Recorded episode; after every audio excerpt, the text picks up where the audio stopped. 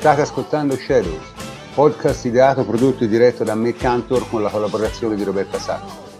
Parleremo di calcio in modo possibilmente leggero, ma sempre tenendo in considerazione i fatti che sono l'unica guida nel regno delle ombre. Buonasera, buonasera a tutti e, e, siamo qui, siamo qui a parlare della Superlega o Super League che è durata lo spazio di un mattino come, come, come idea, però è qualcosa di, di, cui vale la pena di parlare perché sono venute fuori un sacco di cose effettivamente, parecchie anche comiche secondo me, e in generale eh, sono state 48 ore che hanno un po' sconvolto l'universo del calcio. No? Eh, a parlare di questa cosa direi che siamo quasi tutti, eh, a parte Federico Ienco. Ciao Federico. Ciao prof, ciao a tutti. E Federico Rico Manissero, ciao Rico. Ciao, ciao a tutti. Giulia Chiminelli, ciao Giulia. Ciao prof, buonasera a tutti. Roberta Sacco, ciao Roberta. Ciao prof, buonasera a tutti. Matteo Trevisan, ciao Matteo. Ciao prof, buonasera a tutti. Michele Giliberti, ciao Michele. Eccomi prof, ciao a tutti. Mirko Nicolino, ciao Mirko. Ciao a tutti. E Tommaso Nevi, ciao Tommaso. Ciao prof e un saluto a tutti. Ebbene, abbiamo anche l'ospite a sorpresa. È con noi per la prima volta il plenipotenziario Antonio Corsa. Ciao Antonio. Ciao prof, ben trovato un saluto alla redazione e agli ascoltatori.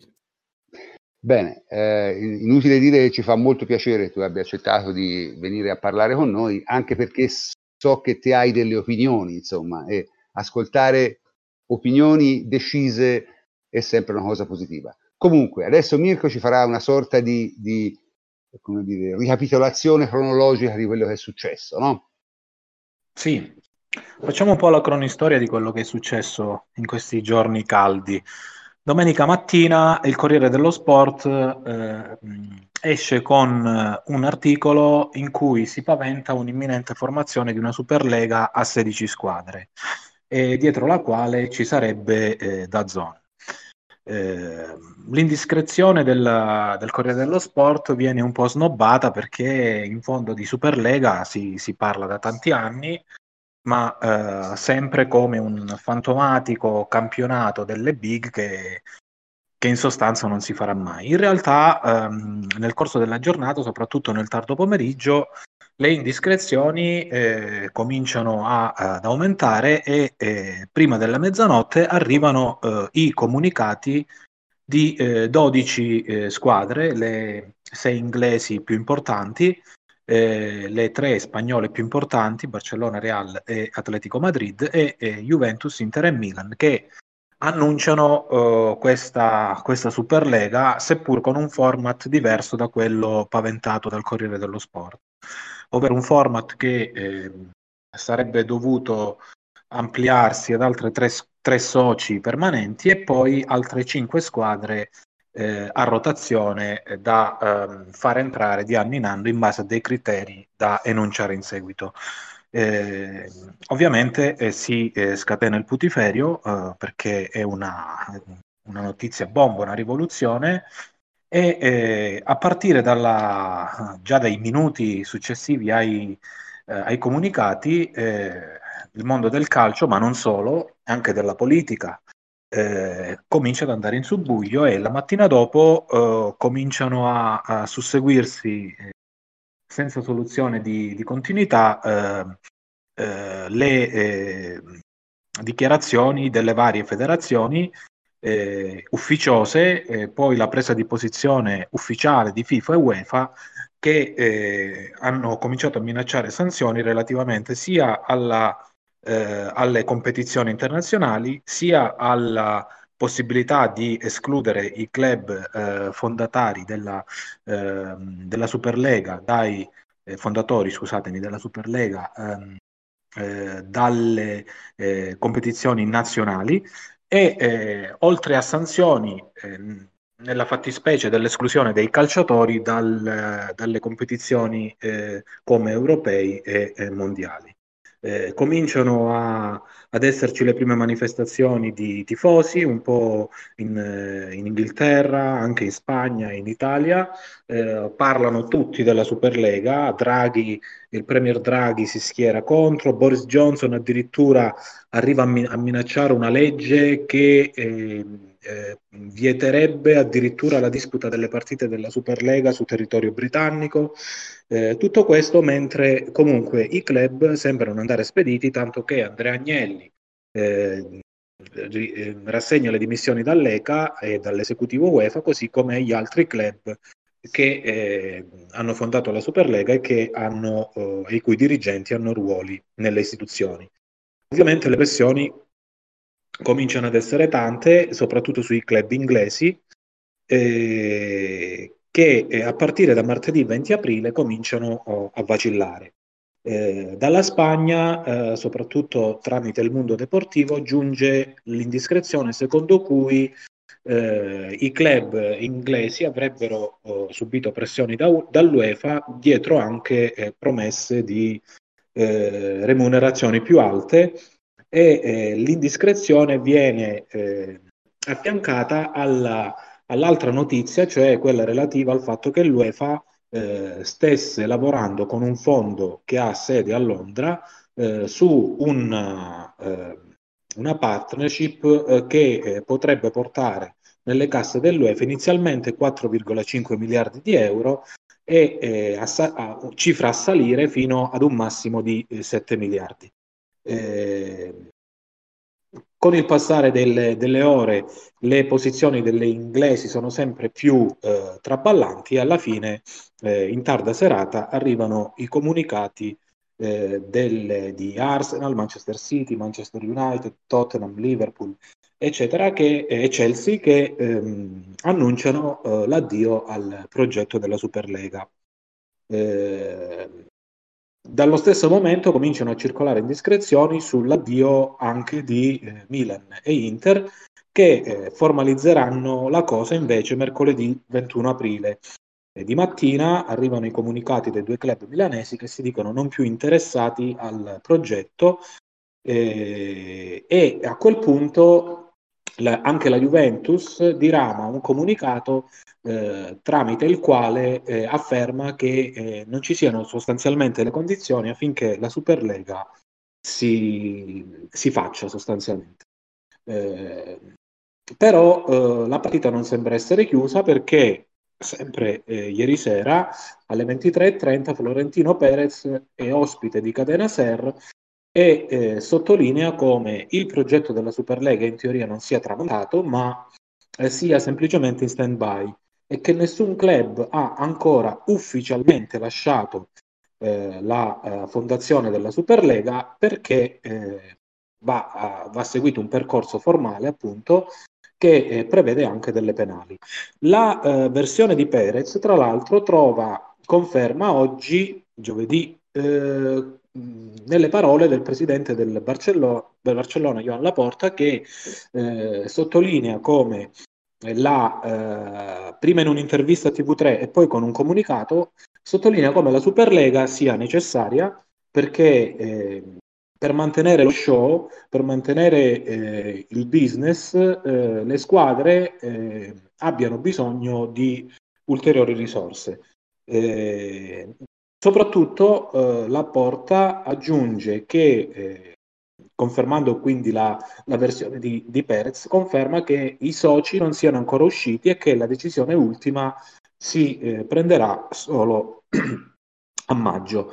Per completare la, la cronistoria, eh, vi riporto oh, l'ultima indiscrezione del Times che eh, proprio in queste ore, eh, secondo cui eh, dietro eh, l'abbandono da parte dei club inglesi alla Superlega eh, ci sarebbero le pressioni del governo britannico ai eh, partner commerciali del, degli Emirati Arabi. Se non avessero ehm, ritirato, se club dietro cui ci sono gli Emirati Arabi, direttamente il Manchester City, ma anche l'Arsenal, eh, la eh, Gran Bretagna eh, avrebbe ripensato eh, i rapporti politici e commerciali con gli Emirati. Quindi mi sembra che la partita eh, sia ancora aperta e, e anzi ci siano ancora tante cose che dovremo scoprire. Grazie, grazie Mirko della, della, della cronistoria. Allora, io prima di partire vorrei, io sono un matematico, quindi vorrei enunciare 4 o 5 postulati che mi sembrano abbastanza chiari. Allora, il primo postulato è eh, i dissidenti non sono il male, la UEFA non è il bene. I dissidenti sono eh, dei, sostanzialmente dei capitalisti che vogliono semplicemente fare più soldi perché ritengono che il loro prodotto sia eh, sottovalutato. La UEFA è a tutti gli effetti un racket comandata da un mafioso che prende 2.1 milioni di euro all'anno di stipendio, se l'è recentemente aumentato, e diciamo ha un track record di gestione dei, de, delle competizioni europee eh, per cui tra l'altro prende una tangente di 700 milioni che va dal mediocre al pessimo. Chiaro? Quindi non ci sono santi qui, è una lotta economica. Dei sogni dei bambini, del calcio del popolo, del eh, merito sportivo non gliene importa nulla a nessuno, che mi pare abbastanza evidente. Ora, su questa storia si sono espressi praticamente tutti, cioè non si è espresso Jimmy il fenomeno perché è morto, se no si esprimeva anche lui. Eh, e hanno detto tutti sostanzialmente parecchie sciocchezze, parecchie sciocchezze. Io mi limito a dire una cosa, che è difficile che una volta che questi processi cominciano, poi terminino. Quando te cominci a mettere in dubbio un monopolio, un'autorità costituita, un, un, qualcosa, eh, poi tornare indietro diventa complesso. Cioè tutte le rivoluzioni, perdonatemi se uso questo termine che mal si adatta a, a, a, a un branco di capitalisti come proprietari delle squadre, ma tutte le rivoluzioni cominciano con delle rivoluzioni fallite, tutte, inevitabilmente. E la mia impressione è che sia un processo che si è messo in moto e che sia eh, abbastanza irreversibile da questo punto di vista. Eh, notate bene che io non ho una posizione su questo, sostanzialmente non, non, non mi importa granché. Eh, trovo ipocrite quasi tutte le posizioni che ho sentito e francamente secondo me si dovrebbe parlare forse di altro. Per esempio si dovrebbe parlare di come mai eh, l'alternativa è tra la merda e la merda. Ecco. Noi ci siamo ridotti a una situazione in cui bisogna scegliere o eh, dei multimiliardari che eh, vogliono fare più soldi o un sistema di potere mafioso che è a tutti gli effetti un racket. Bisognerebbe chiedersi come mai siamo arrivati a questo punto.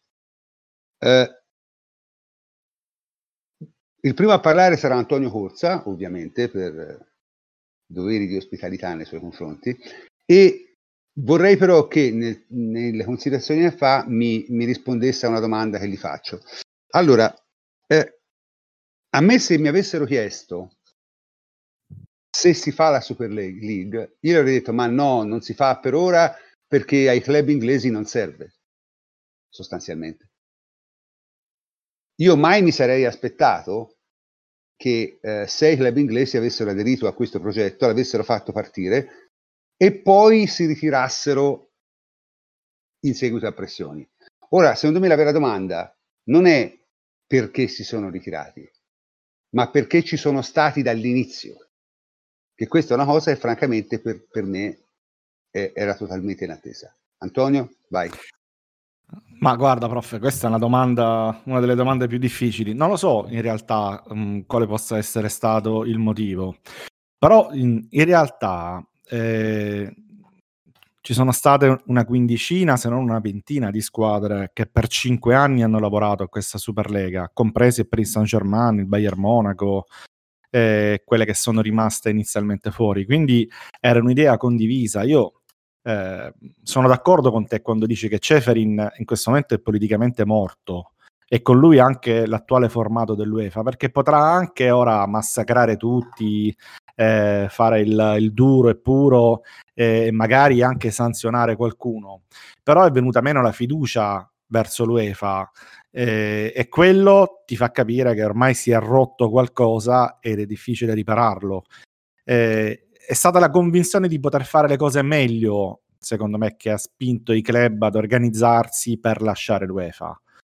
E questa convinzione, secondo me, non, non, è venuta meno con il formato presentato, eh, quello che aspettavamo da anni, questo tanto decantato riforma del 2024 che pareva dovesse rivoluzionare il mondo. Poi l'hanno presentata una porcheria incredibile che ti fa rimpiangere la Superlega. Secondo me, se avessero presentato la Superlega il giorno dopo la riforma del, dell'UEFA, eh, avrebbero strappato applausi per quanto fa schifo. Eh, e, quindi, e, quindi, è questo, cioè l'UEFA sta perdendo eh, su tutta la linea, secondo me, la credibilità nei confronti appunto di questi club. Eh, come dici bene tu, prima o poi le cose verranno di nuovo a galla perché non si stanno facendo dei passi nella direzione giusta, secondo me. Le grandi tematiche, i grandi problemi dell'UEFA sono sempre lì eh, e i procuratori ancora non si è risolto nulla nei loro confronti ed è una questione che va avanti da anni, decenni. Eh, ci sta il problema del, del financer fair play che come sappiamo è fallito perché quando poi ci si è trovati di fronte a squadroni come Paris Saint Germain, City eccetera, eh, l'UEFA ha mostrato tutte le sue debolezze mentre con le piccole eh, ha mostrato gli artigli. Eh, tutte queste cose qui non, non aiutano, eh, hanno portato eh, ad essere insoddisfatti. Ma guarda, la verità è molto più, più, più semplice, secondo me, nel senso che eh, il Covid ha creato una situazione di emergenza vera per quanto riguarda i conti eh, I club si sono, i 12 club, questo l'ha detto Morotta, si sono rivolti a Ceferin per cercare una mano, per avere una mano, eh, per evitare un collasso eh, e Ceferin ancora una volta non è riuscito a dare delle risposte a questi club. Eh, era stato chiesto di aumentare il fatturato, Ceferin ha risposto come faccio ad aumentare il fatturato, io non, non posso fare questo. Bene, è stato chiesto di diminuire le spese allora, quindi fare un atto, un qualche cosa, una transazione con uh, i calciatori per abbattere del 30% tutti gli stipendi dei partecipanti alla Champions per venire incontro alle esigenze particolari del Covid, eccetera. Ceferin anche in questo caso si è tirato indietro e secondo me eh, se, l'ha, se l'è andata anche a cantare perché mi sembra molto strano che tanti giocatori famosi abbiano immediatamente twittato e commentato, eccetera, contro i loro stessi club, no contro gli altri, contro i loro stessi club. Eh, e quindi, ripeto, la situazione è questa, ci sono delle squadre che vedono che potrebbero fare le cose diversamente, meglio, senza una organizzazione che eh, si pappa il 17-18% della torta totale senza sostanzialmente avere nessun rischio, eh, non sono state date risposte eh, come solidarietà per i grandi club che per una stagione sfortunata non dovessero ripetere no, la qualificazione per quella successiva. Insomma, non è arrivata nessuna risposta, dopodiché eh, questo progetto alternativo eh, ora il primo tempo diciamo che è fallito come, come, partenza, però è ancora lì, sarà ancora lì e sarà il tema dei prossimi anni, secondo me. Grazie Antonio. Io, io, vorrei aggiungere solo una cosa, che francamente il livello del dibattito, secondo me, è stato abbastanza sconcertante. Cioè, è stata veramente una gara di rutti. Io ho sentito eh, persone, diciamo, che, che nel, nella, nel loro avatar scrivono liberale e liberista, fare discorsi che, che neanche la buonanima di Sandro Cursi Guarda, prof, eh, que- quello è il meno, secondo me. Cioè, è, è vero, è assolutamente ragione il calcio del popolo, tutte le puttanate che abbiamo sentito, quando in realtà sappiamo benissimo che è un business e che risponde, quindi deve rispondere a regole di business. Ma quello che a me ha fatto impressione non è tanto cioè, l'essere naif di alcune persone, no? L'avere... perché poi c'è anche chi, eh, voglio dire, ha opinioni legittime contrarie e, e vabbè, lì bisogna alzare le mani e accettarlo eh, senza dubbio. No, a me ha fatto specie la violenza del dibattito.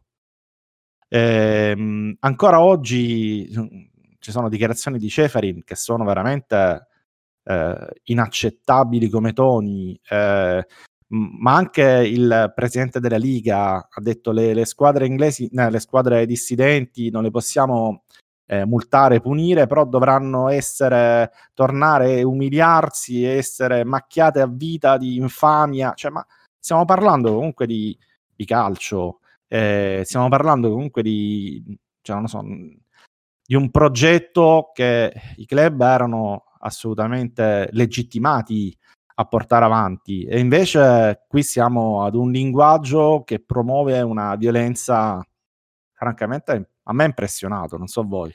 Guarda, io ti aggiungo un'altra cosa, eh, cioè l'UEFA per anni si è riempita la bocca di essere un baluardo all'ingresso della politica nel calcio.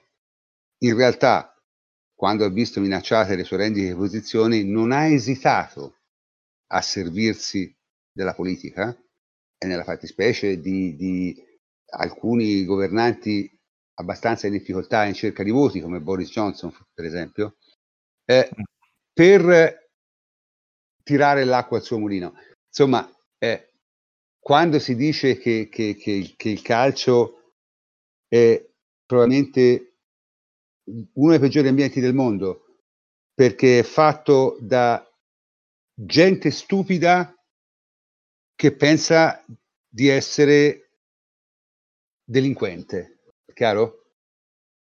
Cioè, stupid people that believes they are crooks, ok?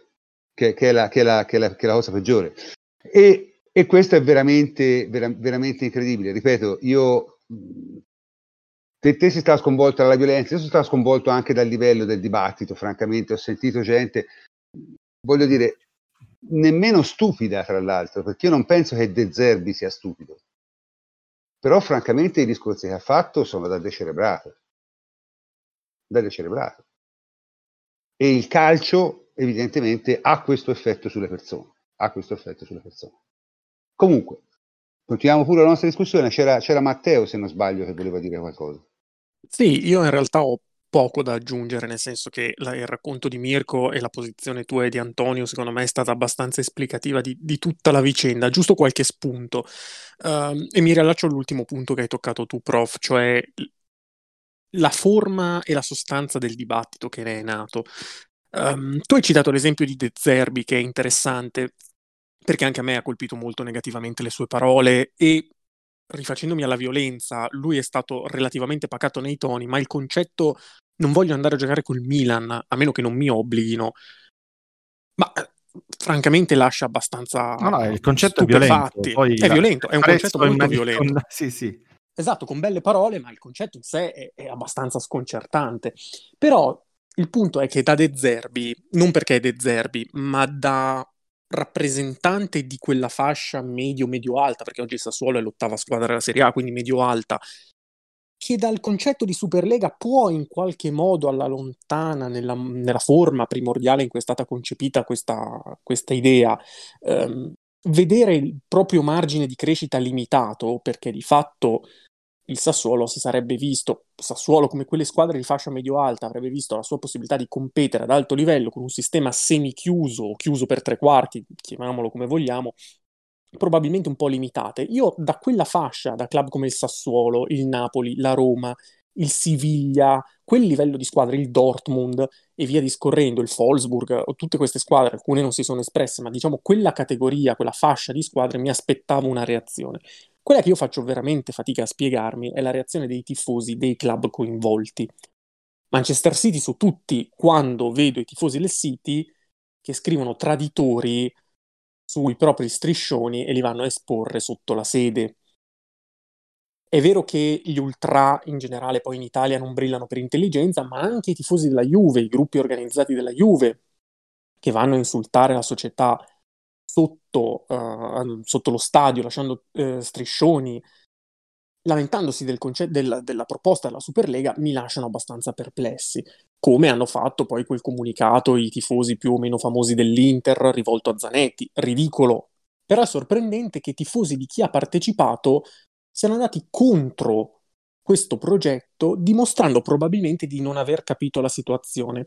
Io ho letto l'articolo di che Antonio ha scritto giusto, giusto oggi sulla, sulla Superlega e lui diceva è un progetto che è stato presentato male, vero. È notizia poi recente che forse ci sono state fughe di notizie che hanno costretto ad accelerare. Io personalmente credo poco a queste ricostruzioni ex post, però tutto può essere. Però è anche vero, e qui non so cosa ne pensa Antonio, che secondo me non è sbagliato che sia stato detto esattamente lo stato dell'arte che ha portato alla Superlega, e cioè, ragazzi, le 12 squadre più importanti d'Europa, chi più chi meno, post-Covid, rischiano l'estinzione. O comunque rischiano un ridimensionamento pesante perché di soldi non ce ne sono più. Non ci si può più permettere un tenore eh, a livello di stipendi, di costi, di, per, per, tutto quello che è l'annesso di una squadra di quel livello, in tempo di Covid, e probabilmente ci si sarebbe arrivato comunque, ma il Covid ha dato, come dicevate prima, una spallata decisiva, non ce lo si può più permettere. Dirlo chiaro e tondo, io pensavo avrebbe, non dico aperto gli occhi, ma avrebbe quantomeno fatto riflettere, perché se te lo dice la Juve è una cosa, ma se te lo dice il Real Madrid, se te lo dice Florentino Perez, uno dei club più eso- rappresentante massimo di uno dei club più esosi del mondo, che lui stesso è stato uno dei presidenti più esosi del mondo, io mi aspettavo che facesse aprire gli occhi e invece ha ottenuto la reazione opposta e questo sinceramente è stato molto sorprendente secondo me. Ma guarda, se la gente non fosse stupida non sarebbe controllabile. Quindi normalmente la gente è stupida è incapace di ragionare, è incapace di capire e soprattutto, io ripeto, io non, non sono uno particolarmente favorevole alla Superlega, non sono particolarmente favorevole ai sistemi chiusi, ma mi fa ridere che questa gente abbia messo, sia salita sulle barricate per difendere la UEFA e la FIFA, che sono i, tra gli organismi più corrotti del mondo. No, ma sai, prof, non è soltanto, scusami se ti interrompo, non è soltanto il tipo di organismo che la UEFA rappresenta. Su questo, su, sulla falsariga, è che la Champions League stessa, per come è concepita, è un sistema chiuso e la UEFA lo sa. Io non so se voi avete mai avuto, io ho guardato, penso, tutte le edizioni della Champions da, da che ho iniziato a seguire il calcio, penso tutti. Io penso che tutti almeno una volta abbiano pensato in relazione a un accoppiamento agli ottavi, in relazione a un episodio, in relazione a un'espulsione, in relazione alla formazione di gironi. La frase è non è interesse della UEFA che succeda questa cosa, che si accoppino Reale Barcellona, che ai gironi esca una delle prime di prima o seconda fascia, eccetera, eccetera. Cioè la UEFA, per come ha concepito la Champions League, ha sempre voluto favorire quelle 12, 16, 15, quelle che sono squadre che portano interesse, che portano più introiti. È sempre stato così. Il sistema stesso delle fasce, prima, seconda fascia, è quanto di più antisportivo ci sia al mondo, perché valutando i risultati degli ultimi cinque anni e su un periodo di tempo così lungo, sono bene o male le st- sempre le squadre più ricche, quelle che ottengono i risultati migliori, si blocca la possibilità di crescita di tutte le altre squadre. La Superlega è soltanto l'estremizzazione di un processo e di un sistema che è già in atto da anni, e che sia stato demonizzato così tanto in favore non si sa bene neanche di cosa. È, è francamente Matteo, sorprendente. Se posso, ci sta il nuovo formato della, della, Champions. In realtà è ancora peggiore perché è stato studiato a gironi in una maniera orrenda per permettere meglio alle squadre forti di eh, qualificarsi poi a, alla fase a eliminazione. Quindi è, è, stata studiata apposta per aumentare il numero di partite e per tutelare eh, ancora di più le squadre forti, perché l'UEFA lo sa che si vende eh, meglio un prodotto dove le squadre più forti sono tutte gli ottavi e l'Atalanta di turno, pur essendo la Cenerentola che ci fa sognare, è un danno perché poi vedere eh, gli share televisivi e non se l'è vista nessuno quella partita. Ehm, quindi ha peggiorato l'UEFA questa situazione. Eh, era, era difficile farlo, ma l'ha peggiorata. Non solo, se posso, prof, eh, con il sistema mh, del, del, ranking eh, più attivo nelle qualificazioni, eh, se eh, come indiscrezione di oggi vogliono, eh, fosse anticipata la riforma eh, già dall'anno prossimo, tra due anni, comunque potrebbe succedere che una squadra come la Juventus andrebbe in Champions anche arrivando sesta. Cioè, eh, se parliamo di meritocrazia e, e, e tutto il resto, eh, mi sa che la riforma va dal lato fon- fondamentalmente opposto. Sì, non solo. Dicevo, c'è anche un'altra componente eh, che, che, non solo, diciamo, di fatto non c'è eh, meritocrazia, ma il problema è che questo meccanismo che noi abbiamo costruito non è più compatibile con questo modo di vedere il calcio. Cioè non si può avere il calcio di 30 anni fa e il calcio di adesso contemporaneamente. Io, io vi faccio una domanda. Cos'è la meritocrazia secondo voi? Eh, questa è una bella domanda. No, perché, completo, l'Inter, facciamo un esempio a caso. L'Inter che spende 250 milioni, poi l'anno dopo fallisce, non paga gli stipendi, nel frattempo vince lo scudetto e poi vende il club. Che merito c'ha? C'è un calcio fatto così. Che cos'è? Cioè il merito qual è? È perché stiamo difendendo questo sistema. Cioè il merito è arrivare davanti agli altri con qualsiasi mezzo, con qualsiasi, uh, qualsiasi costo, spendendo cifre anche eh, oltre quelle possibili, come abbiamo visto, eh, fallendo, ma chi se ne frega, eh, con i soldi petrol-dollari, con quello che tiene il 15% delle azioni della borsa di Londra, che si compra i giocatori che vuole, 400 milioni l'anno, eccetera. Questa è meritocrazia, secondo voi? Oppure è fare un sistema in cui effettivamente vengono ripartite in maniera uguale tutte le eh, entrate eh, raccolte da un torneo, dove si parte tutti dallo stesso punto di partenza, dove c'è un salary cap che costringe le squadre a spendere soltanto quanto eh, ad esempio viene distribuito dalla stessa, eh, dalla stessa lega e quindi ti permette di, fare, di partire, di essere equilibrati, ti permette di avere i conti in ordine, non permette a, eh, a uno Stato, perché il, il Paris Saint Germain è uno Stato, di partecipare in regime di eh, violazione di tutte quelle che sono le norme europee sulla libera concorrenza e, e fare eh, incetta di giocatori. Cioè, è questo il merito che vogliamo difendere. Io qua mi, mi triggero perché parliamo sempre della, dell'Atalanta, eh, che bello l'Atalanta, sì, ma eh, secondo me il merito non è quello, quella è la casualità. Quella è la casualità che c'hai una squadra che lavorando benissimo, benissimo, ripeto, eh, e costando quanto lo stipendio di Ronaldo, eh, è seconda, terza in classifica e fa bene in Europa in questi, questo ciclo di uno o due anni, eh, perché poi dobbiamo, dobbiamo vedere fra cinque anni dove si trova. Però quella è casualità per me, cioè la meritocrazia è avere delle regole chiare e avere eh, delle regole che valgano per tutti, e l'UEFA da questo punto di vista ha collezionato eh, pernacchie, eh, appunto fare in modo che chiunque possa competere lealmente come gli altri all'interno di una eh, competizione condivisa. E questo è il modello americano. Eh, quello che a noi ci fa schifo perché diciamo ah che brutto la, la, la, il sistema chiuso. Sì, ma il sistema chiuso gli permette tutto questo. Il sistema aperto invece permette a chiunque di, di, di, fare le peggiori porcate possibili ed è quello che succedono in Europa poi, che stiamo vedendo. Quindi non lo so io se voglio difendere il merito così come inteso da chi in settimane, in questi, questa settimana si è ribellato contro il calcio della Superlega. Anzi, a me questo tipo di calcio non piace proprio.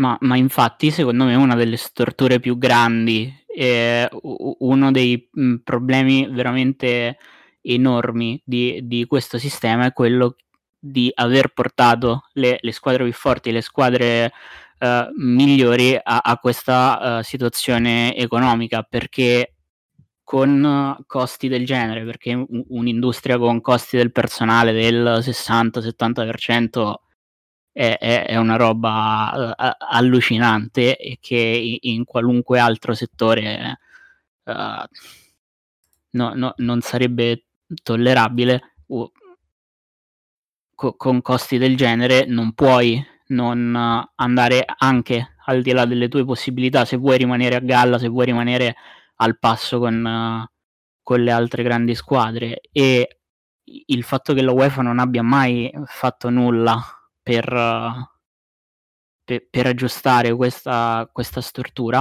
mh, mm, depone a favore di, di una Superlega perché uh, un'altra delle argomentazioni è, sempre no, stata quella del, del, dialogo, sì ma la Superlega meglio fare qualcosa con la UEFA in, in questi giorni si è sentito si è sentito molto.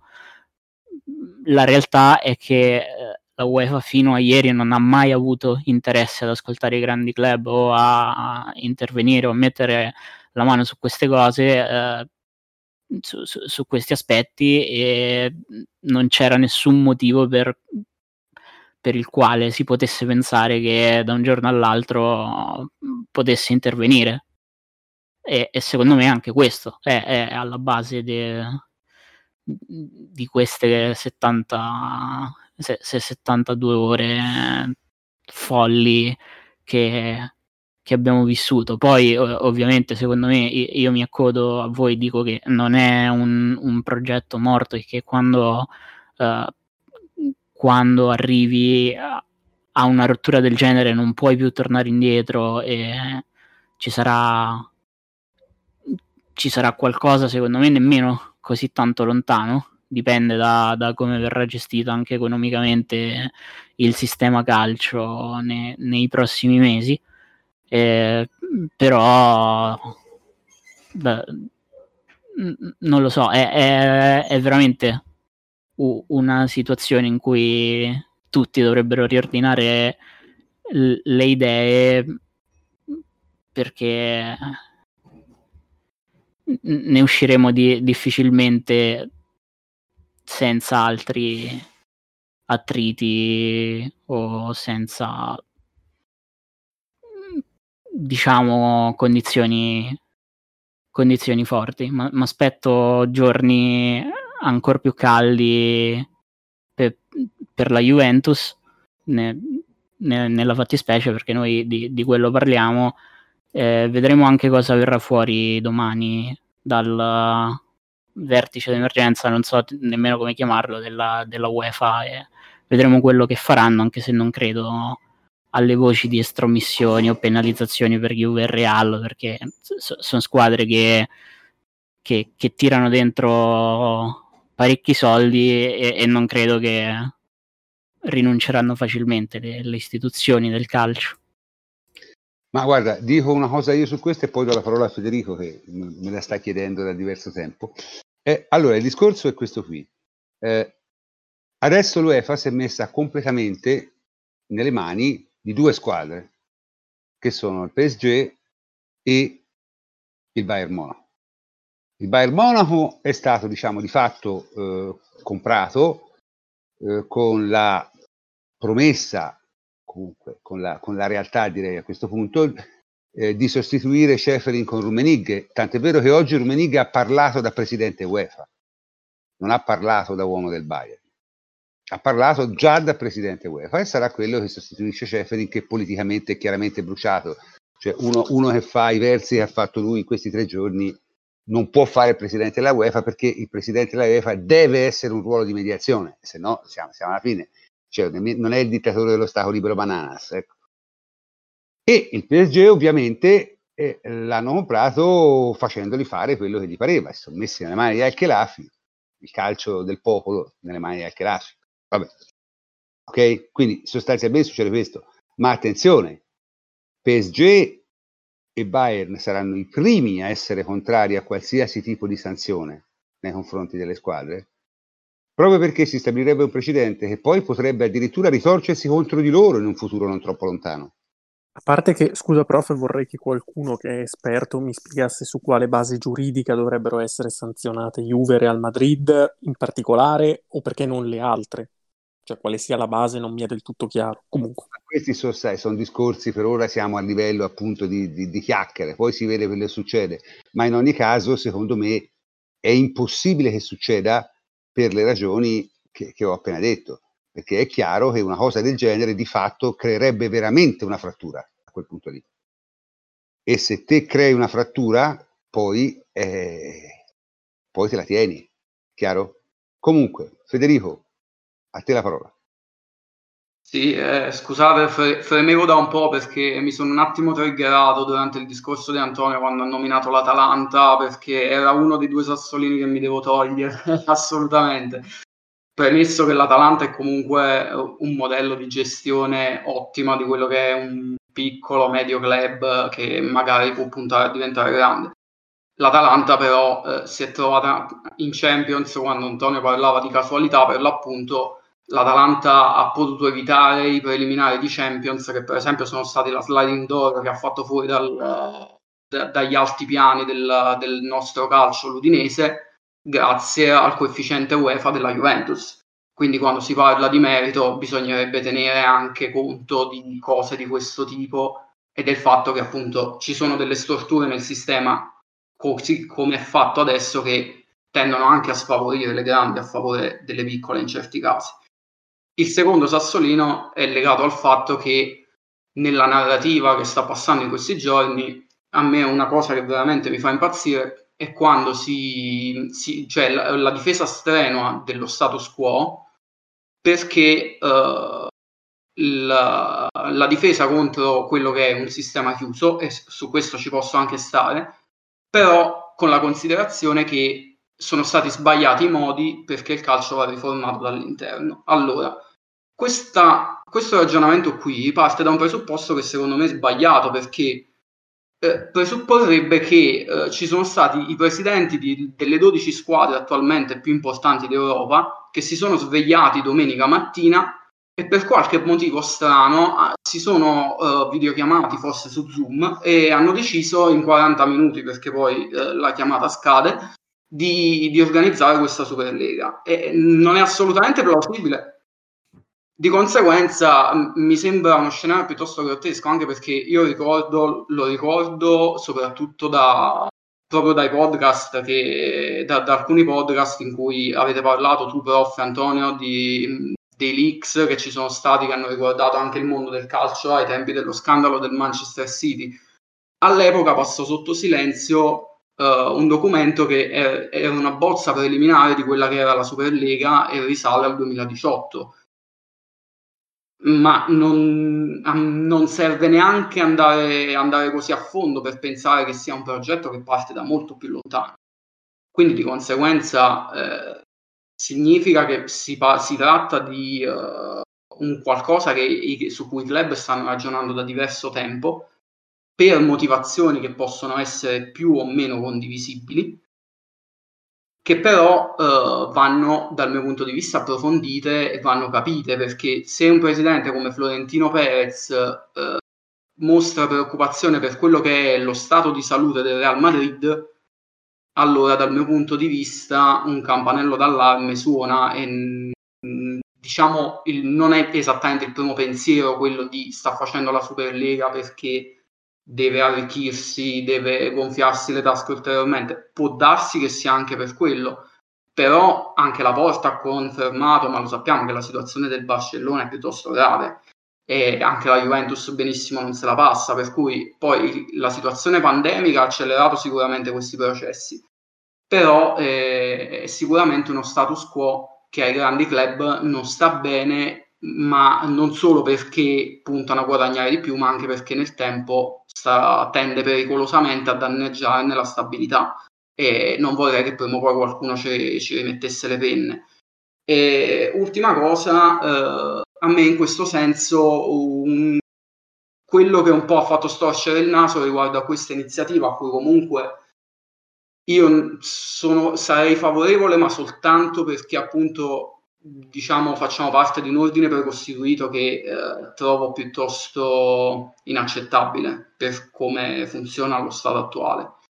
E però ho storto un po' il naso per quel che riguarda almeno a posteriori la, la comunicazione. Matteo ha sfiorato di eh, questo, questo, punto che però secondo me è importante perché eh, è una comunicazione che è stata fatta la, la domenica sera eh, con un comunicato poi ripostato sulle varie pagine dei, dei vari club. Mi aspettavo quantomeno lì per lì il giorno dopo che si sapesse qualcosa di più perché ero in un certo senso preparato alle reazioni violente che ci sarebbero state, soprattutto a livello di retorica, eccetera. E invece c'è stato un silenzio che non mi sono riuscito a spiegare. E...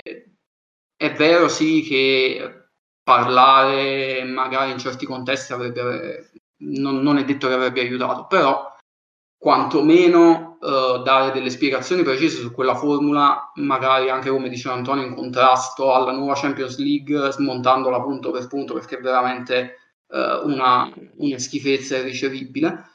E invece c'è stato Florentino Perez che ha parlato praticamente di notte, quantomeno per noi. Andrea Agnelli non, non si è proprio esposto, si è rimandato tutti i comunicati.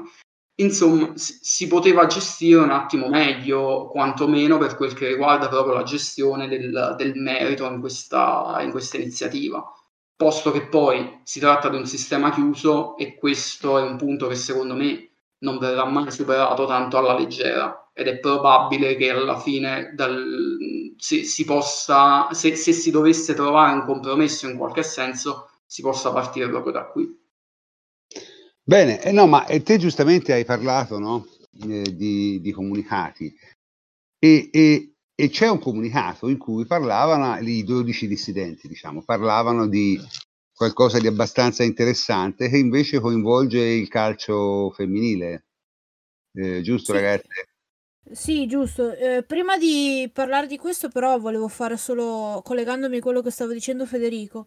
Eh, secondo me, eh, oltre, eh, diciamo, come è stato esposto questo progetto della, o non esposto meglio, della Superlega, eh, l'errore più grosso che hanno, che hanno fatto eh, le, diciamo, 12 organizzatrici di questo torneo è stato quello di non eh, non dico copiare in tutto per tutto, ma, ma quantomeno eh, rifarsi eh, nella gran parte del, del, del caso a una eh, competizione eh, omologa nel basket, l'Eurolega europea, eh, che eh, ha salvato eh, molte squadre ehm, appunto nel, nel, basket.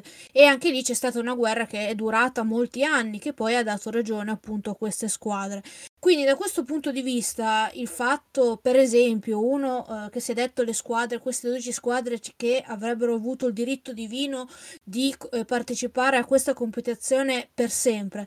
Bastava per esempio dire ave- hanno all'inizio una, una eh, licenza anche decennale, quinquennale e poi dovranno rinnovare le licenze in base al ranking, in base ai fattori che si voleva, in modo tale da dare la percezione di essere un sistema aperto. E poi in fin dei conti era un sistema che, come si è detto appunto, al, al 75% era chiuso. Quindi da questo punto di vista proprio la percezione che si dà, come si, come si, come si dice, si sono venduti veramente male.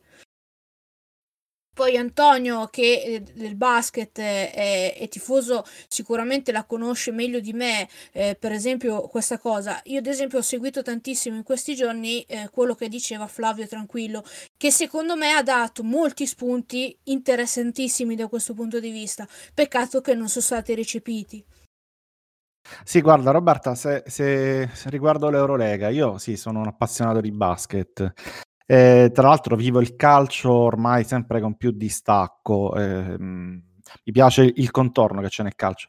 Però eh, quello che, che, si è notato, al di là dei tecnicismi sulla Superlega, tanto chi è contro resterà contro a livello filosofico per principio, è che è, è un aspetto che non ho visto ancora sviluppato nelle discussioni di queste ore. Le grandi partite fanno crescere non solo lo spettacolo, quindi non soltanto l'estetica, ma anche il livello delle gare.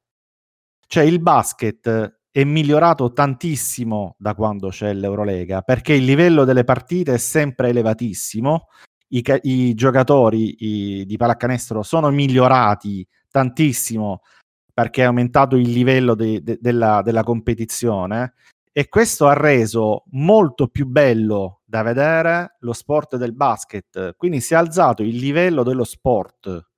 Questa è una cosa che nel calcio, secondo me, potrebbe succedere eh, allo stesso modo. Cioè, secondo me, una Superlega chiusa, semi-chiusa, eh, poi quelli sono tecnicismi che si possono pensare, aumenterebbe di molto il livello della proposta calcistica aument- farebbe aumentare di molto anche il rendimento e la consapevolezza e la maturità e la voglia di vincere, di affrontarsi, di competere dei migliori giocatori. Eh, ne sarebbe una bella operazione proprio per il calcio. Però capisco che eh, c'è chi è frenato da mh, discorsi di etica, da discorsi moralistici, da preferenza, eccetera. Però è questo che rischiamo di perderci, perché nel basket è questo che abbiamo trovato. Ma sai Antonio, il problema è che te giustamente fai, fai un, un, un, ragionamento, come si diceva una volta, da baschettaro, che è anche corretto. Io ho perso il conto degli sport che hanno cambiato i loro format e le loro eh, regole per adeguarsi a determinate situazioni. Non vi farò la storia, ma insomma io un po' di sport che non sia calcio, per fortuna mia ne capisco, perché il calcio non è il mio sport principale, quindi un po' come per te il basket, io ne ho altri che mi interessano forse anche di più. Ma non è questo il punto. Il punto, il punto è che quello che non ci si può aspettare, quello che non ci si può aspettare è che le, che le cose cambino se te non cambi nulla. Cioè la definizione di pazzo è uno che fa sempre la stessa cosa sperando di ottenere un risultato diverso. E è esattamente la situazione in cui siamo. Tutti criticano questo sistema. Perché se te poi guardi, no, eh, ma non significa che a me mi piaccia quello che fa la UEFA, il fatto che io critichi la Superlega. Ok, lo posso fare.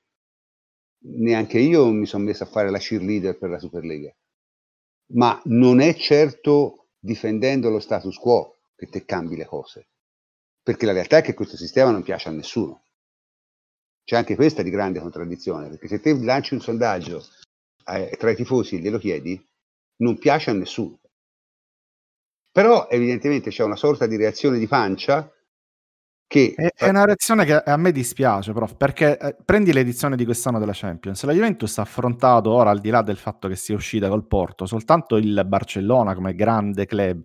Quindi sono due le gare che davvero hanno permesso alla Juventus di misurare la propria forza contro squadre di altissimo livello. Ora immaginate fare 10 partite del genere, 15 partite di quel livello all'interno di un anno. Secondo me ti migliora parecchio come squadra, o no? Probabile. Comunque, ah. volevo però che le ragazze mi parlassero invece di questa parte sul calcio femminile e come è stata recepita soprattutto dal calcio femminile una cosa del genere.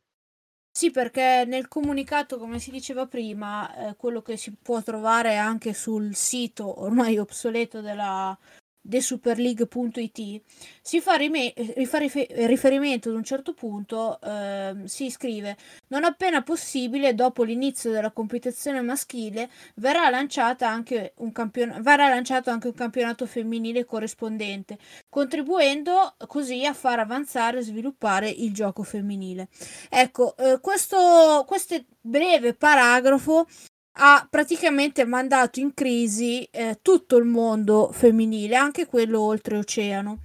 Eh, in, mm, io non le, ho letto tanti pareri, non ho sentito, non so Giulia, ma eh, non ho letto pareri favorevoli a un'eventuale eh, Superliga anche al, al, femminile.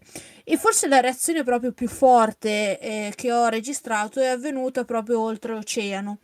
E questo secondo me ehm, è dovuto al fatto che una Superlega europea eh, andrebbe, a, andrebbe a accelerare un percorso che eh, è già in atto, ovvero o quello di impoverire il campionato americano oltreoceano che da, eh, dal passato, dall'inizio, è sempre stato eh, considerato il campionato più, più importante del, del mondo.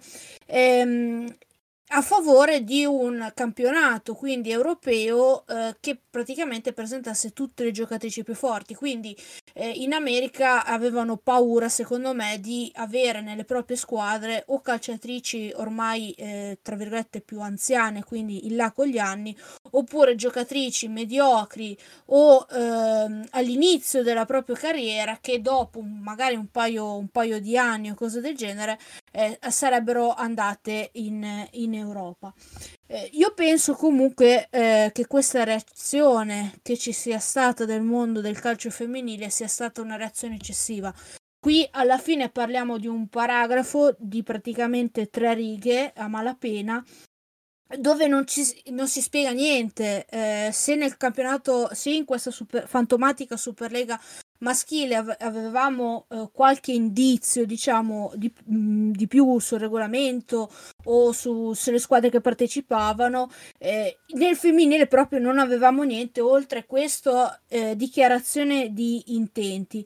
Quindi il mio, pensiero, il mio pensiero è un pensiero neutro, nel senso la, il fatto di eh, vedere la possibilità di, ave- di, avere un torneo dove ci sono le 20-24 squadre più importanti del calcio femminile che tutti gli anni eh, giocano tra loro è un pensiero che a me stuzzica.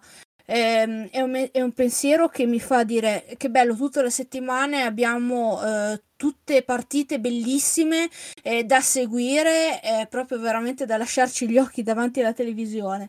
Ehm, e favorirebbe anche, soprattutto quelle squadre, per esempio come la Juve, il Real Madrid, il Manchester United, che hanno iniziato a investire negli ultimi anni e che eh, per come è fatto il torneo, maschi- il torneo femminile, la Champions League attuale, permette fino a un certo punto la crescita, perché eh, adesso si cambierà il, come detto, abbiamo più detto più volte, eh, il format del, del calcio femminile, del, della Champions femminile, ma comunque è un formato che se becchi la squadra più forte ti permette di fare al massimo due partite per anno o se ti va bene quattro partite all'anno.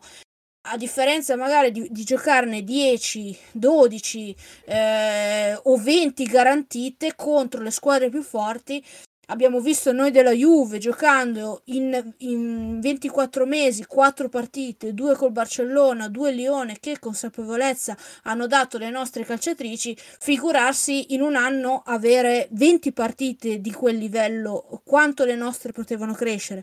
Forse il mio è un pensiero un po' egoistico, ehm, forse un tifoso per esempio del Lione eh, o del Barcellona può pensare invece al contrario però eh, anche da questo punto di vista è un pensiero secondo me della Superlega adesso forse molto prematuro. Fra dieci anni probabilmente sarà invece una necessità. Non so Giulia.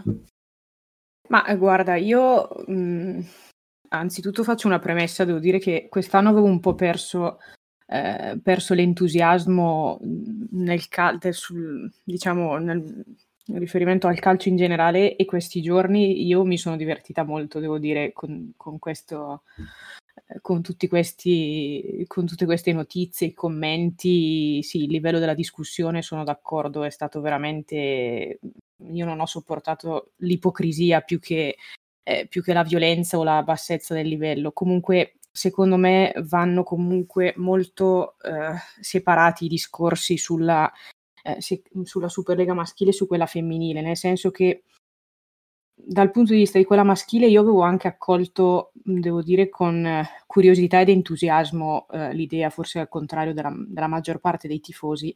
Se invece oggi devo pensare all'idea di una Superlega femminile, ho qualche dubbio in più, nel senso che, anzitutto, come hai detto tu, Roberta, le informazioni sono scarsissime eh, a riguardo, sarebbero state, eh, appunto, era un progetto ancora tutto eh, tutto da presentare. Da quel poco che sapevamo, eh, sapevamo però che le squadre eh, femminili che avrebbero partecipato erano le stesse, chiaramente quelle, quelle 12-20 che sarebbero state scelte eh, per, per il, i club maschili, no?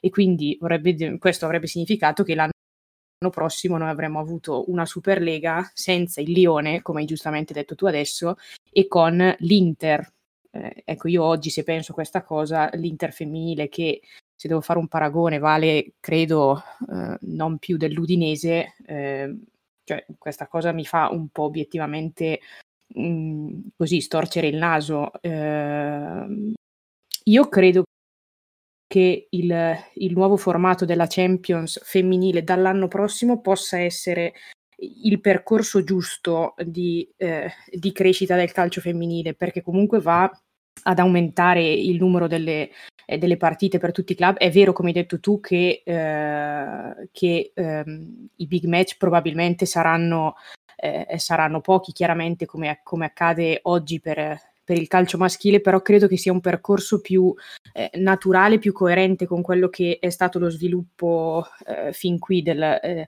eh, eh, del femminile, anche se devo dire che eh, lo scossone che questa cosa avrebbe provocato ehm, a livello di, eh, eh di appeal e di eh, trasferimenti eh, di campionesse, di, di, di, giocatrici dall'America all'Europa era una cosa che mh, mm, mi, mi incuriosiva molto, quindi diciamo che da quel punto di vista e quell'aspetto era, è stata l'unica cosa che eh, mi ha fatto dire ma però forse mh, mhmm, ci potrebbe anche stare, eh, valutando però secondo me la cosa da un punto di vista più, più complessivo e meno, meno egoistico, meno, meno, da tifosa, probabilmente eh, per il femminile secondo me è stato meglio così, ecco, almeno per il momento.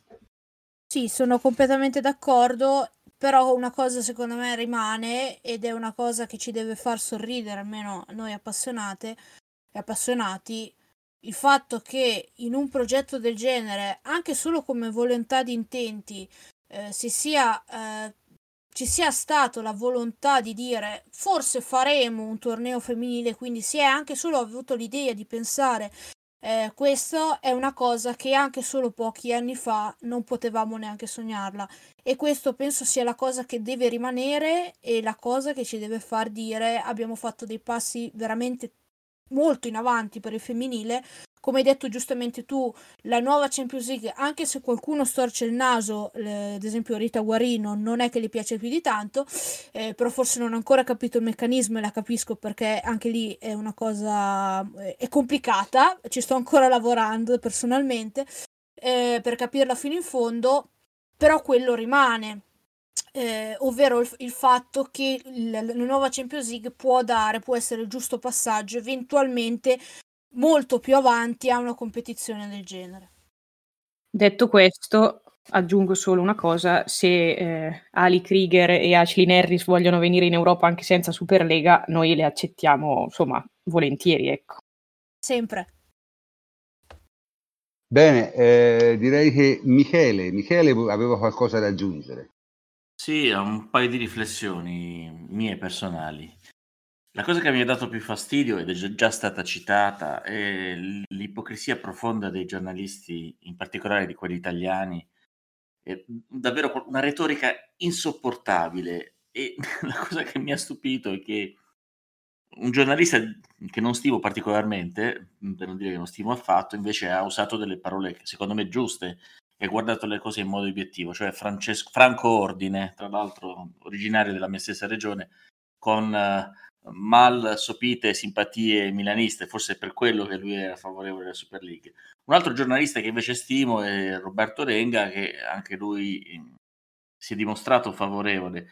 Per il resto c'è stata una levata di scudi che mi ha lasciato davvero perplesso, anche perché, come è già stato detto, questo progetto era stato un po' solo abbozzato, non c'è stata una vera e propria comunicazione, quindi dovevamo ancora scoprire, dobbiamo ancora scoprire cosa dovrebbe essere questa Super League e io un po' credo eh, francamente quella, alla fuga di notizie perché mi sembra davvero troppo approssimativa, eh, troppo approssimativo l'atteggiamento che hanno avuto i 12 club, tra virgolette, fondatori sul tema. Però eh, quando ho letto che eh, gli arbitri avrebbero spiegato le loro decisioni, eh, che uno dei progetti era anche quello di creare una finestra per le nazionali, non so come, magari eh, avendo una certa influenza su FIFA e UEFA, eh, mi trovavano perfettamente d'accordo. Sono delle situazioni, ehm, come posso dire, sacros- delle richieste sacrosante che il, eh, alla fine le federazioni internazionali, ma anche quelle nazionali, hanno sempre ignorato non si è mai tenuto conto, eh, se vogliamo, di quelle che sono le esigenze dei club. Quindi da questo punto di vista io mh, vedo nel- nella Super League eh, un naturale, normale sbocco da parte di quelli che alla fine ci mettono i soldi. Per parlare invece delle squadre di Premier, come mai si sono aggiunte, ecco, a questo punto di vista vorrei guardare quali sono i debiti delle squadre del- della Premier League. Eh, avevo trovato un vecchio articolo di Marco La- Iaria, ma è abbastanza datato, fa- um, dell'anno scorso, eh, prima del, diciamo, del Covid, o comunque all'inizio del periodo Covid. Però anche lì vorrei capire, magari anche loro si sono ritrovati a dover fare i conti con, eh, tra virgolette, delle casse vuote. Su Boris Johnson, ehm, che è stato citato quasi come il quello che ha fatto saltare tutto, ehm, devo dire, il pensiero mio e anche di qualcun altro che ho letto, insomma, un po' guardando sui social, è che in fondo ha difeso quella che è una grossa azienda, eh, la Premier League, eh, le casse britanniche, immagino porti eh, parecchi introiti a livello di, di imposte. Poi alla fine un po' di populismo a chi voti non fa mai male. Eh, ultime riflessioni. I tifosi avversari della Juve che tanto si sono scagliati contro quest'idea della, della Super League. Beh, eh, sono anni che ci dicono che ci dovevano radiare, adesso che vogliamo andare via, tra virgolette, se la prendono. Mi sembra un po' incoerente eh, come tipo di comportamento. Infine, due parole da papà. Oggi eh, ho chiesto a mio figlio, eh, mio figlio maggiore Alessandro, che ha 11 anni, il nome Alessandro non è casuale, vabbè, comunque lasciamo stare. Ti ho chiesto in maniera sincera, ma eh, quanti dei tuoi compagni di classe, dei tuoi amichetti effettivamente seguono assiduamente il calcio? A 11 anni, premesso, io tifavo Juve in maniera assolutamente sfegatata, eh, ho seguito i mondiali dell'82 con piena partecipazione. Alessandro mi ha risposto in maniera del tutto sincera dicendo pochissimi, pochi davvero seguono, la maggior parte si limitano a giocare a FIFA impersonando eh, Ronaldo o Messi, ma in realtà il calcio non lo guarda quasi nessuno. Lo stesso Alessandro, mio figlio, esulta con me quando segna la Juve, ma più che altro per spirito di solidarietà, non perché sia un grande tifoso, assolutamente. Sì, lui è tifoso della Juve perché è papà tifoso della Juve. In realtà del calcio interessa poco. A lui interessa molto di più seguire le dirette live su Twitch o su YouTube dei vari YouTuber che giocano a Minecraft, a Fortnite e altri giochi simili. Quindi, eh, da questo punto di vista, mi sono molto ritrovato eh, nelle, parole, nelle vecchie parole che aveva detto Andrea Agnelli sulla concorrenza che il calcio ha eh, su certi, in certi nuovi media, nei videogiochi, nei videogiochi online, che adesso invece eh, occupano moltissimo del tempo dei, dei nostri figli eh, o dei ragazzi, di quelli che potrebbero essere in futuro i veri consumatori del calcio. Lo so che il mio non è un campione statistico rilevante, figuriamoci, però volevo portarvi semplicemente eh, quella che è la mia esperienza, ecco, un, un punto di vista personale. Tutto qui. Bene, eh, direi che al solito mi piacerebbe che l'ultimo a parlare prima delle mie conclusioni fosse Antonio Corsa. Antonio, se vuoi aggiungere qualcosa. Ma no, prof, guarda, io semplicemente eh, la vivo come un'occasione persa. Eh, ti ripeto, sempre per quel, quel, discorso che ti facevo prima del fatto che grandi club che si sfidano sempre avrebbero aumentato il livello del, del calcio. E secondo me era questa l'idea pensata per contrastare il disinnamoramento dei tifosi. C'era ovviamente un'idea di business, un'esigenza economica alla base, ovviamente, però eh, era anche un modo per cercare di recuperare terreno nei confronti no, dei ragazzi che non vedono più le partite, non le vedono perché o sono scontate o non sono attraenti, o il livello non è sufficientemente alto. Eh, questo avrebbe potuto, questa, questa, formulazione di una Superlega avrebbe potuto alzare il livello eh, del calcio e quindi renderlo di nuovo attraente. È un'occasione persa, però non è detto che insomma eh, non se ne possa riparlare in futuro spero che per il calcio, spero che eh, sia una cosa che verrà ridiscussa, altrimenti amen. Continueremo a seguirlo come ora, con sempre meno passione purtroppo di, dei ragazzini e, e vedremo come andrà a finire. Temo anche con sempre meno passione nostra, però. E la nostra è, può darsi che è data dall'età, però quella dei ragazzini eh, è più preoccupante, anche perché qui pensiamo che il calcio sia eterno, ma non, non è eterno, nulla è eterno. Eh, tutto passa e può essere tranquillamente superato da altre mode, altri sport, altri divertimenti. Quindi eh, il calcio è bene che lotti per sopravvivere, per essere ancora una passione della gente. Secondo me non lo è più come un tempo e tutti, tutte le statistiche, i dati indicano questo. Eh, è bene che lavorino a qualcosa di meglio per, per, per recuperare insomma il terreno perduto. Ma guarda, io vorrei concludere con due cose. Allora, voi lo sapete tutti come la penso io politicamente, no? quindi non posso essere sicuramente accusato di avere un penchant o un, una predilezione eh, per eh, i ricchi e per il capitalismo in generale. Non mi appartiene, io ho sempre avuto idee diverse. Però attenzione, bisogna anche vedere le cose come sono. Cioè, il punto è, finché certi discorsi me li fanno Fratoianni, che politicamente è un microbo, o eh, Jeremy Corbyn, che invece politicamente è una persona molto importante, secondo me, nel panorama europeo, io li accetto perché lo pensano davvero. Perché tutto quello che hanno fatto e detto nella vita è una conferma di questo punto di vista.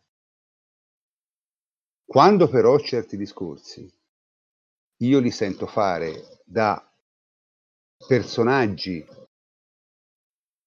che francamente, francamente hanno passato la vita, ma come Bo Johnson per dire, eh, hanno passato la vita a difendere il capitalismo più selvaggio, frenato, cinico e dannoso. Hanno costruito la propria esistenza su questo. Fare questi discorsi, io sono colto veramente da eh, un forte desiderio di eh, sputarli in faccia, forse è l'ultima cosa che fa nella vita. Oh, a me invece viene da ridere, prof. Cioè, c'è qualcosa di più comunista, di un sistema centralizzato dove si distribuisce ricchezza allo stesso modo per tutti e si hanno regole identiche per tutti? Eh, queste sono le leghe chiuse, Eh, appunto, cioè, voglio dire, secondo me state, state sbagliando. È la Lega aperta che è il massimo del comunismo, dove chi vuole va, prende il, bre- il brascello, investe un miliardo, fallisce, rivende, fa in- imbrogli. È quel dove non c'è assolutamente... Sì, sì, no, no, ma è, è interessante, è interessante questa inversione.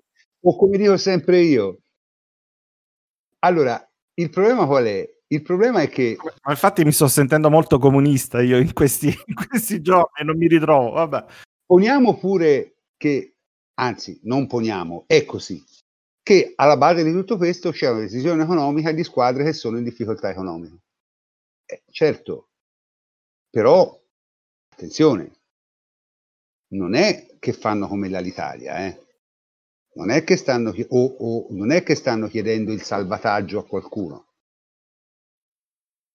avevano semplicemente chiesto di poter guadagnare più soldi gestendo le cose loro perché pensano di poterlo fare meglio. Ora, pensare di poter fare meglio di quello che fa la UEFA direi che non è una cosa proprio impensabile. Ecco, ci sono delle cifre abbastanza, abbastanza devastanti da questo punto di vista se rapportate con, con altri sport. Insomma, se noi si pensa a quanto vale una finale di Champions League rispetto a quanto vale per esempio il Super Bowl in America, con una base di tifosi che è un decimo, potenziale di tifosi che è un decimo, chiaro? C'è da pensare forse che insomma non, non, non è che l'UEFA stia facendo tutto questo grande lavoro dal punto di vista economico, ma non sta facendo nemmeno un grande lavoro dal punto di vista eh, calcistico puro, perché non promuove il calcio, chiaro? Promuove al solito un racket. Quindi è una cosa abbastanza strana questa qui. Io francamente mi sono trovato eh, molto in imbarazzo ma vedendo anche dei discorsi fatti da persone che tutto sommato io trovo persone pensanti, è chiaro? Faccio un nome, Fulvio Pallalunga, che non mi pare un coglione. E se ne sono usciti con dei discorsi, eh, tipo io voglio la competitività, voglio l'incertezza. Dov'è la competitività qui? Quella è casualità. Quella è Eh, casualità. cioè, nel senso, soprattutto l'esempio giusto è fatto Antonio, che io n- non volevo fare perché non volevo creare ulteriori polemiche, cioè, è quello dell'Inter. Cioè, L'Inter è una squadra tecnicamente fallita che vincerà questo scudetto sul campo perché ha giocato meglio degli altri, ma come ci è arrivata? cioè, che, che- dov'è, dov'è effettivamente il merito? Mm, È difficile da capire. Che cosa è il merito? Che cosa significa? Io potrei dire, per esempio, che sarebbe più giusto, più giusto attribuire le qualificazioni alla Champions League non usando le le- le- il piazzamento dell'ultimo campionato, ma usando la media punti degli ultimi cinque anni, perché no? Sarebbe sicuramente più equo. Chi ha fatto meglio negli ultimi cinque anni merita di più. Oh, poi, prof, scusami, ma la Serie A, ad esempio, è un torneo a 20 squadre. Quante ne scendono? Ecco, quindi è un sistema aperto con tre squadre su 20 che cambiano. La Superlega ne vorrebbe cambiare 5 su 20, ma magari ne fa 7 su 20, 8 su 20. Eh, non mi pare una, una lega chiusa, altrimenti è tutto chiuso. Sì, però il discorso è che il discorso molto semplice, eh, l'obiezione che ti fanno a una cosa del genere è questa. Sì, d'accordo, non è chiusa, però le squadre che partecipano le scegli te. No, le scegli te, non le sceglie il campo. Capisci? In qualche maniera. Beh no, beh no, in realtà non è, non è esattamente così. Ad esempio, nell'Eurolega viene deciso con delle squadre che sono più o meno fisse e che restano, tranne in caso di gravi inadempienze economiche, eh, cose del genere, e le altre invece in base ai risultati sportivi, in base a dei criteri che ti puoi dare, alla sostenibilità, alle strutture, ai giovani, a una serie di parametri, diciamo, virtuosi, le città, i tifosi, eccetera. Però rimane il fatto che non è detto che chi vince il campionato faccia l'Euroleague. E questa è una cosa che per il tifoso medio di calcio è molto difficile da digerire. Ah, si può cambiare, assolutamente. E, e- capisci, è molto difficile da Sì, digerire. Io personalmente devo dire che non vedo alternative alla soluzione Superlega e Superlega chiusa, non aperta.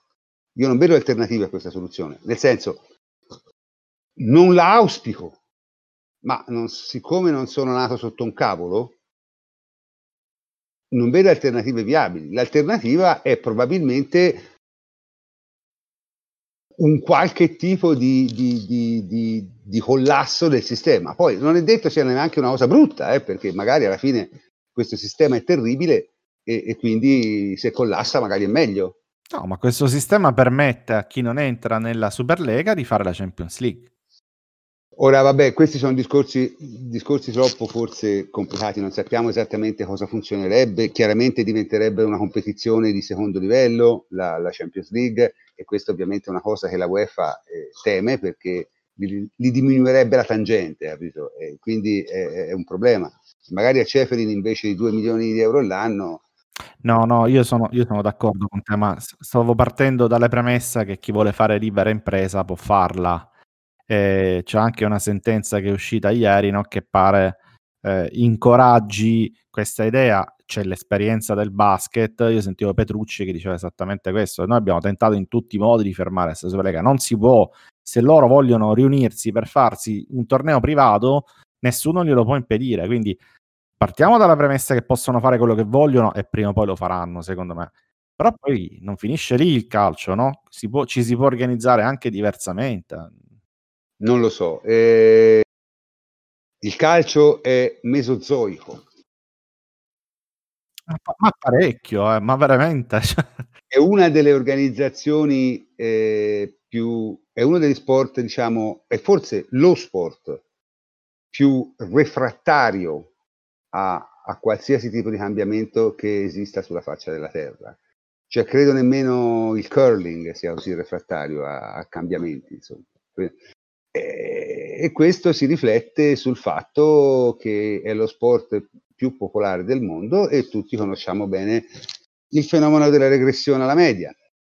I tifosi di calcio sono molto stupidi, molto manipolabili e si è visto bene in questi giorni. I tifosi di altri sport meno popolari probabilmente sono un, un po' più coscienti. Ma eh, insomma, eh, la situazione è questa qui. A noi il calcio ci piace tanto, però se fossimo razionali, forse ci dovrebbe piacere meno. Io alla fine sono arrivato a questa conclusione. Anche perché, ripeto, io, noi in Italia e soprattutto da tifosi della Juve abbiamo una visione, diciamo, diretta eh, di quello che cos'è il sistema in sedicesimo.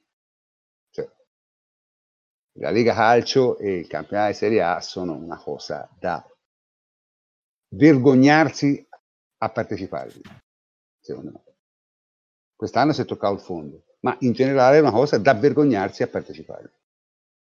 Quindi forse diciamo il fatto che molti, molti tifosi della Juve vedevano questo come una sorta di liberazione, io lo posso anche capire io lo posso anche capire. Ovviamente non lo sarebbe stata in quel senso che intendevano loro, però come una boccata d'aria fresca, magari, ecco, questo io lo posso comprendere.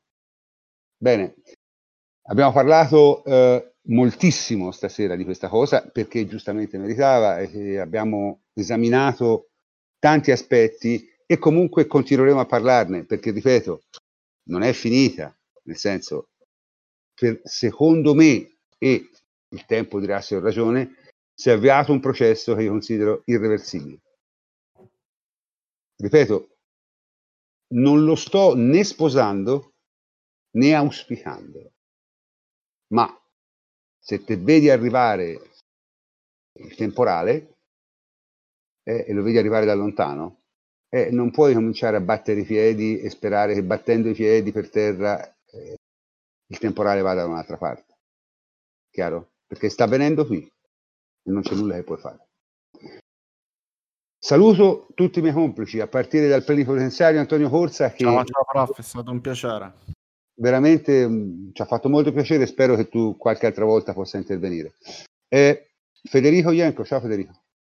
Ciao a tutti e speriamo che Ceferin non blocchi la diffusione di questo podcast. Federico Rico Manissero, ciao. Ciao, ciao a tutti. Giulia Chiminelli, ciao Giulia. Ciao prof, buonanotte a tutti. Roberta Sacco, ciao Roberta. Ciao prof, buonanotte a tutti. Uh,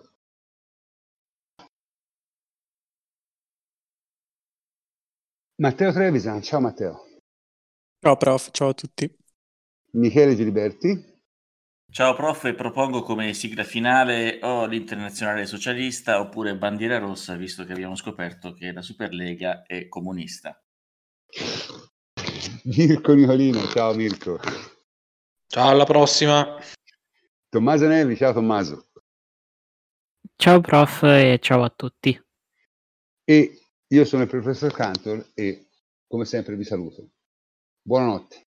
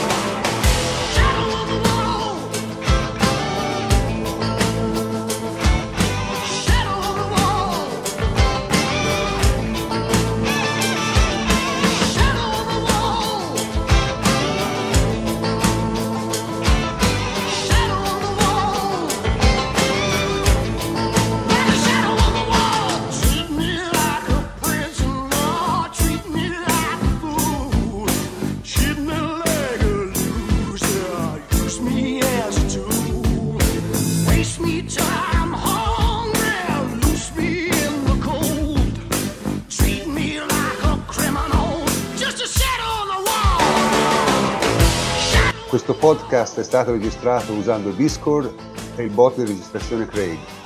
Montato grazie al free software Audacity e diffuso in rete tramite la piattaforma Spreaker. La sigla iniziale e finale è Shadows on the Wall di Mike. Un grazie come sempre a tutta la redazione di Lateralbus.